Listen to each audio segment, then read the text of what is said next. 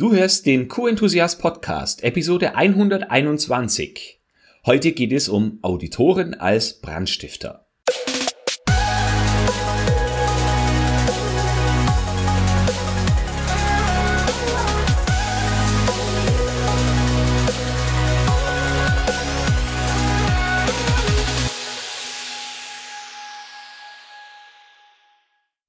Enthusiastisches Hallo und willkommen zur 121. Podcast-Episode.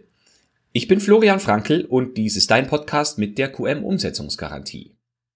Die heutige Episode hat zwei Anlässe. Und zwar ging es um zwei Situationen mit Kunden, einmal ein Audit und einmal ein Vorgespräch vor einem Audit.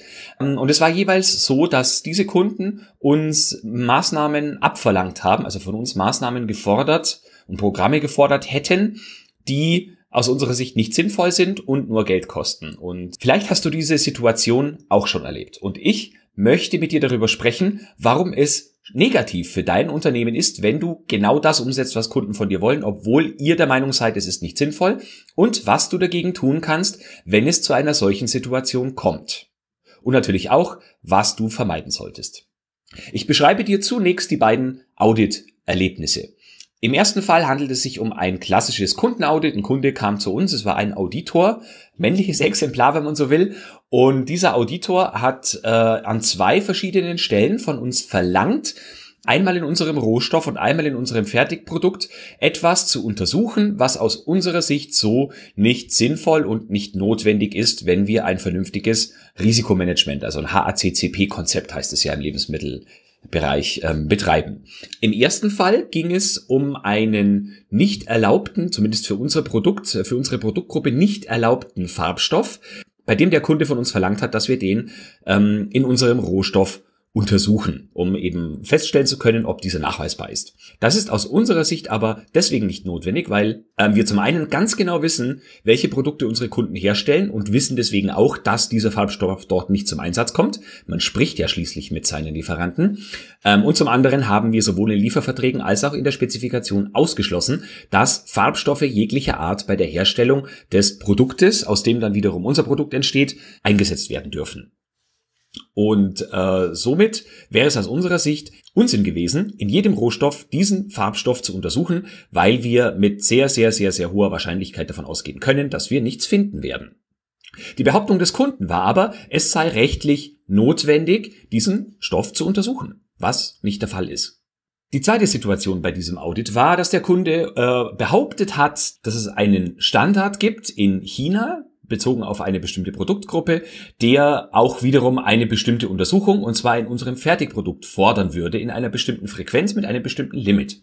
Auch dies entsprach so nicht der Wahrheit, es war nur teilweise wahr. Und letztlich hat sich bei der Diskussion mit beiden Punkten herausgestellt, dass der Kunde nicht ganz genau wusste, was im Rechtstext steht und was wirklich erforderlich ist. Äh, er wollte im Prinzip dieses äh, ist rechtlich vorgeschrieben dafür verwenden, uns dazu zu zwingen, es zu machen, weil, naja, das Recht sticht mehr oder weniger fast alles. Kommen wir zur zweiten Situation. Es handelte sich hier um ein ähm, ja, Vorgespräch. Es waren diverse Telefonkonferenzen, die äh, vor dem eigentlichen Audit liefen, damit der Kunde ein Gefühl dafür bekommt, ob wir in der Lage sind, das Audit zu bestehen. Also es gab da natürlich HACCP, Lebensmittelsicherheit war ein wichtiger Punkt und wir haben im Rahmen dieses, dieser Vorgespräche eben ähm, dargestellt, wie in einem Audit auch, nur halt remote, ähm, was unser System kann und es wurde mit dem Kunden diskutiert, was denn getan werden müsste aus deren Sicht. Und die haben immer davon gesprochen, das ist unser Standard, das müsst ihr einhalten. Und ich bin kein Fan davon, wenn mir gesagt wird, das muss ich einhalten, wenn ich fachlich nicht verstehen kann, was dahinter steckt. Und in diesem Fall handelt es sich wieder um was Lebensmittelrelevantes. Also wenn äh, dir das jetzt hier zu viel Lebensmittel sein sollte, bitte entschuldige, aber du bist ja selber auch Verbraucherin, Verbraucher und kannst dich vielleicht eindenken. In unserem System gibt es Metalldetektoren, die dafür da sind, um festzustellen, ob sich im Produkt möglicherweise Metall befindet. Bis zu einer bestimmten, ja, sagen wir mal, Objektgröße äh, detektiert dann dieser Detektor eben, Metall ist da, Produkt darf nicht auf die Palette und somit zum Kunden kommen. Und äh, die Vorgabe des Kunden war, oder deren Standard sagt äh, Richtung Lieferanten anscheinend, dass man ähm, alle vier Stunden überprüfen muss, ob dieser Metalldetektor noch richtig arbeitet. Also Testkörper durchlassen mit einer bestimmten Größe und dann muss dieser Detektor quasi immer sagen, hoppla, in dem Sack ist Metall drin, bitte ausschleusen. So, vier Stunden, alle vier Stunden. Jetzt ist aber unser Standard, und das brachte auch unser HACCP-System, also unser Risikomanagement, heraus, dass es angemessen ist, das alle acht Stunden zu machen, nämlich exakt dann bei jedem Schichtwechsel, also dreimal pro Tag. Früh, Spät und Nachtschicht. Aus unserer Sicht absolut ausreichend. Der Test äh, schlägt auch in den seltensten Fällen fehl. Wenn er fehlschlägt, müssen wir natürlich schauen, woran es liegt. Ähm, ist also aus unserer Sicht absolut ausreichend. Und jetzt ging es eben darum, mit dem Kunden zu diskutieren, äh, dass wir das so nicht machen wollen, weil es unglaublich viel mehr Aufwand ist. Wir müssen die Produktion unterbrechen und, und, und. Also, das sind jetzt die zwei Szenarien. Äh, denk dich mal kurz in deine Auditerfahrung. Hast du vielleicht schon mal ähnliche Situationen erlebt, wo Auditorinnen und Auditoren, im zweiten Fall waren das nämlich jeweils Damen, von dir Maßnahmen verlangt haben, die aus eurer Sicht nicht sinnvoll sind, nur weil es halt in Anführungsstrichen Standard des Kunden ist und man das unbedingt eben aus seiner Sicht tun muss. Wenn du sehr hörig bist, was die Anforderungen deiner Kunden betrifft und alles umsetzt, ohne es zu hinterfragen, dann kann das verschiedene, aus meiner Sicht negative Konsequenzen mit sich bringen. Und ich habe ein paar, äh, sechs insgesamt aufgelistet. Punkt Nummer eins ist, es ist natürlich über alle Maßen teuer. Wenn du jede Maßnahme umsetzt, die ein Kunde von dir haben will, äh, und es schlägt sich nicht gleichzeitig in einem höheren Preis nieder, was selten der Fall ist, dann wird es mit der Zeit deutlich teurer. Und wenn du dann dagegen rechnen, oder wenn du dann aber nicht dagegen rechnen kannst, inwieweit sich das Produkt verbessert, die Qualität oder die Sicherheit erhöht, ja, dann wird dein Produkt einfach nur teurer und du hast keinen Gegenwert. Konsequenz Nummer zwei ist, es bietet natürlich keinen Mehrwert. Das habe ich gerade schon ähm, anklingen lassen. Ähm, Maßnahmen, die mit einem sinnvollen Risikomanagement betrachtet keinen Wert bieten, kosten nur Geld und bringen eben keinen Wert. Dritte Konsequenz ist die Akzeptanz der Mitarbeiter für eure Maßnahmen und sie werden dann sagen, es sind die Maßnahmen deines Qualitätsmanagements sinken. Insbesondere dann, wenn du nicht hinter den Maßnahmen stehst. Also wenn äh, gefühlt wird, oder wenn die Leute fühlen oder gar hören, dass du das eigentlich nur umgesetzt haben möchtest, weil du musst, weil die Kunden das fordern und eigentlich hältst du von der Maßnahme nichts. Wenn du das langfristig so betreibst, werden die Menschen sagen, ja, hat der denn gar kein Rückgrat, unser Qualitätsmanagement-Beauftragter, Schrägstrich Beauftragte? Ja, also du musst schon hinter den Maßnahmen stehen und wenn du nicht dahinter stehst, dann solltest du mit verschiedenen Schritten, zu denen wir nachher noch kommen, den Kunden davon überzeugen, dass die Maßnahme, so wie er sich das wünscht, nicht umgesetzt wird und auch nicht umgesetzt werden muss, weil der Sinn dahinter fehlt. Vierte Konsequenz ist, es wird massiv die Komplexität erhöht. Stell dir mal vor, du hast fünf Kunden, die alle einen unterschiedlichen Stiefel fahren wollen, also von dir unterschiedliche Dinge fordern. Also der eine Kunde will alle acht Stunden den Metalldetektor ähm, überprüft haben, der nächste alle zwei, der nächste alle vier. Was machst du denn? Entweder du prüfst dann für jeden Kunden alle zwei Stunden, also die strengste Anforderung, oder du bläst dein System derart auf, dass die Produktion hieb- und stichfest für jeden Kunden weiß, wie oft dieses Teil geprüft werden muss. Und du tauschst jetzt bitte das Wort Metalldetektor durch Maßnahmen in deinem Kontext aus. Fünfte Konsequenz ist, die Maßnahmen können sich widersprechen, was dann zu einem Problem führt. Auch hier habe ich ein lebensmittelrelevantes Beispiel. Um sicherzustellen, dass Lebensmittel die geforderte mikrobiologische Qualität haben, überprüft man auch das Produktionsumfeld. Also man schaut nicht nur, wie sieht die Qualität des Produktes aus, sondern man nimmt auch Proben von den Böden, den Handgriffen, den äh, Kontaktmaterialien und überprüft die eben, ob man so äh, fiese Dinge wie Salmonellen oder Listerien oder sowas finden würde. Und jetzt gibt es verschiedene Philosophien. Es gibt Kunden, die hätten ganz gerne, dass wir die direkten Lebensmittelkontaktflächen, also dort, wo das Produkt direkt mit in Berührung kommt, auch beproben. Und dann gibt's aber wiederum Kunden und die machen es aus meiner Sicht richtig, die sagen, tut das bitte nicht, denn die Probenahme an einer solchen Fläche hat vielleicht ein höheres Risiko, als dass mir das Ergebnis, das daraus kommt, Sicherheit bietet. Also wenn du jetzt dir so, ein, so eine Art Wattestäbchen vorstellst, mit dem du dann eine Probe nimmst von einer bestimmten Fläche, dann kann ja dieses Wattestäbchen die Fläche an sich auch schon kontaminieren. Und wenn du das jetzt mit einer äh, Fläche machst, wo dann später das Produkt wieder drüber läuft und es ist nicht richtig äh, gereinigt oder desinfiziert, kann das ein Problem werden. Du siehst also zwei komplett konträre Anforderungen, die widersprüchlich sind. Aber nachdem du ja die gleiche Anlage für beide Kunden nutzt, stehst du jetzt vor dem Problem, was machst du?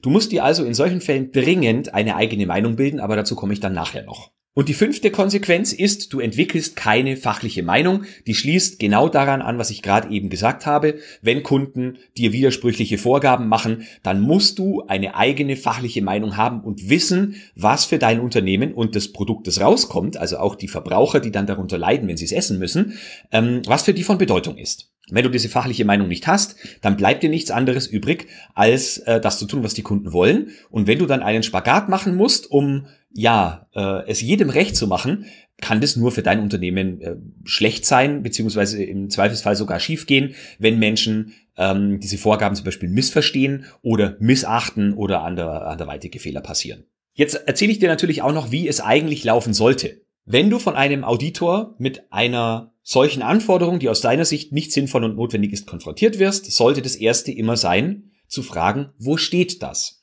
Gibt es einen Standard, eine Richtlinie, eine Norm, eine Spezifikation, einen Rechtstext, irgendwas, wo steht, dass das so zu tun ist? Wenn Auditoren natürlich das gleich aus der Westentasche zitieren oder irgendwie googeln und dir dann zeigen, ey, da steht's, schau mal, dann ist es vielleicht ein bisschen peinlich für dich, weil man könnte dann sagen, ja, hättest ja vorher auch wissen können. Aber zumindest weißt du, es ist eine Sache, die musst du umsetzen. Und es ist kein nice to have. Die zweite Frage ist die nach dem Warum, beziehungsweise Frage danach, welchen Hintergrund die Anforderung hat. Manchmal sind es Forderungen von Kunden, die wir nicht verstehen, weil wir natürlich nicht den Background des Kunden kennen. Wir kennen vielleicht nicht die Kunden der Kunden und welche Anforderungen da dahinter stehen. Zum Beispiel andere Märkte. Ich habe gerade eben China erwähnt. Da äh, herrschen ganz, ganz spezielle und strenge Standards, von denen ich, by the way, nicht überzeugt bin, dass sie die selber einhalten. Aber das ist eine ganz andere Welt und wenn man das nicht versteht, also du deine Kunden nicht fragst, was steht dahinter, dann kannst du es auch nicht verstehen. Dann kannst du es auch nicht nach bestem Wissen und Gewissen umsetzen und äh, hast immer das Gefühl, die drücken die immer mehr auf, äh, was vielleicht keinen Mehrwert hat aus deiner jetzigen Perspektive heraus. Wenn es beides nicht gibt, also weder einen Rechtstext oder einen irgendeinen Text, in dem steht, dass es äh, sein sollte oder dass es, äh, sagen wir mal, gute Praxis ist. Und wenn der Kunde dir auch den Hintergrund nicht erklären kann, dann solltest du erklären, warum dein System beziehungsweise dein Unternehmen die Maßnahme oder beziehungsweise das Programm so umgesetzt hat, dass es exakt passt. Und zwar nicht nur für euch, also so günstig wie möglich, sondern dass es wirklich für die Anwendung, die der Kunde kauft und bezahlt, passend ist, dass das Risiko abgedeckt ist, dass die Sicherheit so passt, wie der Kunde sie haben will.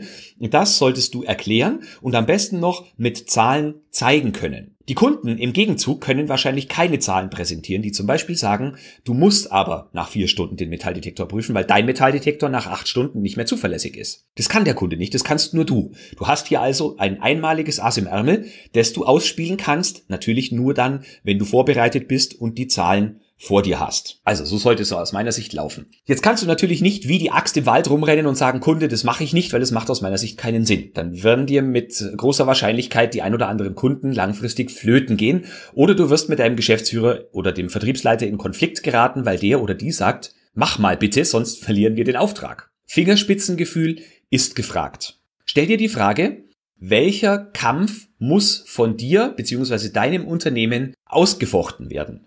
Wofür lohnt es sich zu kämpfen? Also wenn du im Audit schon merkst, der Kunde macht da vielleicht eine große, eine Hauptabweichung draus, Major Non-Conformity, dann lohnt sich da vielleicht ein Kampf. Wenn du weißt, die Umsetzung der Maßnahme macht keinen Sinn, ist etwas kompliziert oder vielleicht sogar unglaublich teuer ohne Mehrwert, dann kannst du auf die Barrikaden gehen und äh, nach dem vorhin genannten Muster diskutieren und das Beste im Sinne der Qualität des Produktes herausholen.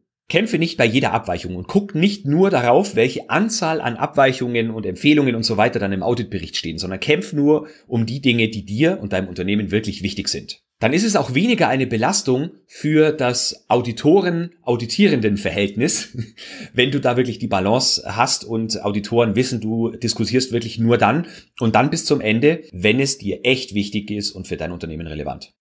Manchmal lohnt es sich aber auch, die Diskussion erst dann zu starten, wenn der Auditbericht da ist. Denn es könnte sein, je nachdem, wie die Audits in welcher Sprache die geführt werden, ähm, dass es zum Beispiel da Missverständnisse gibt. Oder dass ein Auditor zwar einen Punkt erwähnt hat, der später aber im Bericht überhaupt gar nicht vorkommt. Ähm, ja, und dann hast du wertvolle Zeit damit verschwendet und das ähm, ja, das Klima belastet mit einer Diskussion, die später für den Bericht gar keine Relevanz hat. Was du außerdem tun kannst, das aber meistens erst hinterher nach dem Audit, weil du vorher wahrscheinlich die Zahlen nicht im Kopf hast. Du kannst mit Kosten einer Maßnahme transparent umgehen, also äh, stelle auf, was eine vom Auditor gewünschte Maßnahme kostet und äh, in welchem Verhältnis sie zu dem erbrachten Nutzen steht. Und dann kannst du sagen, ja, lieber Kunde, so sieht's aus, das kostet, äh, wenn wir den Metalldetektor alle vier Stunden uns anschauen und nicht alle acht, kostet Betrag X, den würden wir auf jedes Kilo des Produktes draufschlagen. Bist du bereit, das zu bezahlen? braucht natürlich Rückgrat der Firma beziehungsweise des Vertriebs, weil der Vertrieb muss dann auch hinter der Entscheidung stehen, wenn der Kunde sagt, gut, dann platzt das Geschäft, dann machen wir es nicht. Wenn du jetzt in die Situation kommst, dass der Kunde, sagen wir mal in Anführungsstrichen, nachgibt und ihr äh, quasi deinen Weg geht und nicht seine Anforderungen, weil er von dir ähm, ja genügend Beweise und Erklärungen bekommen hat und einschätzen kann, äh, seine Maßnahme ist nicht unbedingt sinnvoll, weil euer internes Kontrollsystem so gut ausgestaltet ist, dass die Qualität sicher ist. In solchen Fällen solltest du dringend schriftlich vereinbaren, was der Kunde dir geantwortet hat. So ein Audit ist ja meistens verbal, da wird nicht so viel ähm, dokumentiert, was in diese Richtung geht. Also meistens wird der Auditor ja dann einen Auditbericht schreiben, in dem drin steht, welche Eindrücke hat er, welche Abweichungen und welche Empfehlungen gibt es. Aber wenn ihr bespricht, dass der Kunde von seinem Standard abweicht und wieder mein Beispiel mit dem Metalldetektor acht Stunden statt vier akzeptiert und er schreibt es nicht in seinen Bericht, solltest du dringend auf den Bericht, also wenn er dir den per E-Mail schickt zum Beispiel, antworten und sagen, lieber Kunde, vielen Dank für den Auditbericht. Hiermit möchte ich noch folgende Ergänzungen machen. Wir haben dies und jenes besprochen, dass das aus deiner Sicht während des Audits okay war. Da würde ich nicht fragen, äh, bitte bestätige, dass es so okay ist, sondern schick die E-Mail. E-Mails gehen normalerweise, finden immer ihr Ziel, außer sie landen im Spamfilter. Wenn du aber dann lang rumfragst, dann gibst du dem Auditor wieder die Möglichkeit, sich intern rückzuversichern. Dann sagt irgendeine Person, irgendeine Gescheiter, äh, Gescheiterle, auf Bayerisch gesagt, äh, sagt dann, doch, wir brauchen aber die vier Stunden und dann musst du wieder von vorn mit diskutieren anfangen. Also mach's auf jeden Fall schriftlich. Per E-Mail, per Protokoll, was auch immer in deiner Situation denkbar ist. So, das war jetzt eine, einen ganzen Haufen Input in knapp 20 Minuten. Was ich dir damit sagen möchte und warum ich den Titel genannt habe, Auditoren als Brandstifter. Manchmal ist es so, dass Auditorinnen und Auditoren sagen wir mal, aus meiner Sicht unfaire Mittel, ob aus Unkenntnis oder bewusst verwenden, um ihre Maßnahmen durchzubringen, wenn sie nicht unbedingt am längeren Hebel sind. Also es mag Kunden geben, äh, im Lebensmitteleinzelhandel fielen mir zum Beispiel äh, Firmen wie Lidl oder Aldi ein, mit denen diskutiert man wahrscheinlich nicht. Ich habe mit denen noch nie direkt zu tun gehabt, aber da ist Diskussion vielleicht nicht unbedingt an der richtigen Stelle. Da macht man wohl das, was die sagen, weil schließlich auch viele andere Firmen ähm, das genauso umsetzen müssen. Aber wo es geht, nutze diese, diese Chance, taste dich ran, schau, welche Auditoren dir gegenüber sitzen und ob es da funktioniert und finde dann heraus, wo es eben auch nicht geht, wo du besser nachgibst, äh, einfach um auch ein Gefühl für die Situation und äh, für den Kunden zu bekommen, ob sich die Person eben gut auskennt oder eher weniger gut auskennt, nur aus der, sagen wir mal, Theorie zitiert oder wirklich auch Praxiserfahrung hat. Daraus kannst du viel lernen.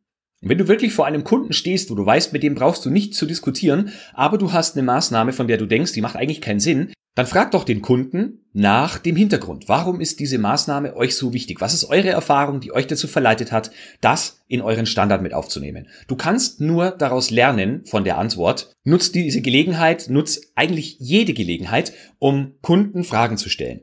Ich habe so viel von Kunden gelernt. Äh, das eine, was du von Kunden natürlich lernen kannst, ist, wie die Profis, also die Business-to-Consumer-Profis, so wie ich sie jetzt meine, also die, die wirklich ihren Kopf hinhalten mit ihrer Marke, wenn sie Produkte in den Handel bringen. Davon kannst du unglaublich viel lernen von ihren Erfahrungen, aber du lernst auf der anderen Seite auch, welche von den Auditoren, die dir gegenüber sitzen, eigentlich, wie sage ich das, kann ich das nett formulieren, nicht so den praktischen Bezug haben, sondern eher Dokumentenauditoren sind, die dann eine fehlende Versionsnummer auf einem Dokument äh, bemängeln. Und von denen lernst du vielleicht nur, wie man es besser im Audit selber nicht machen sollte. So, ich hoffe, die Episode war hilfreich für dich. Versuch doch mal, meine Tipps anzuwenden, wenn du das nächste Mal vor einem Auditor oder einer Auditorin stehst oder sitzt, äh, die von dir irgendwas möchte, was aus deiner Sicht und aus Sicht eures Systems nicht sinnvoll und nicht praktikabel ist.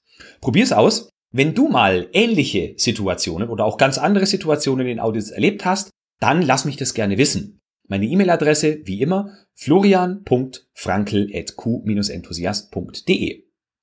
So, und das war's auch schon für heute. Vielen Dank fürs Zuhören. In der nächsten und der übernächsten Episode sprechen wir über negative Gewohnheiten und dann in der übernächsten über positive Gewohnheiten, die dich im Qualitätsmanagement entweder hindern oder massiv nach vorne bringen können. Du darfst gespannt sein, was ich für dich vorbereitet habe. Bleib enthusiastisch und denk immer daran, Qualität braucht kluge Köpfe. So wie dich.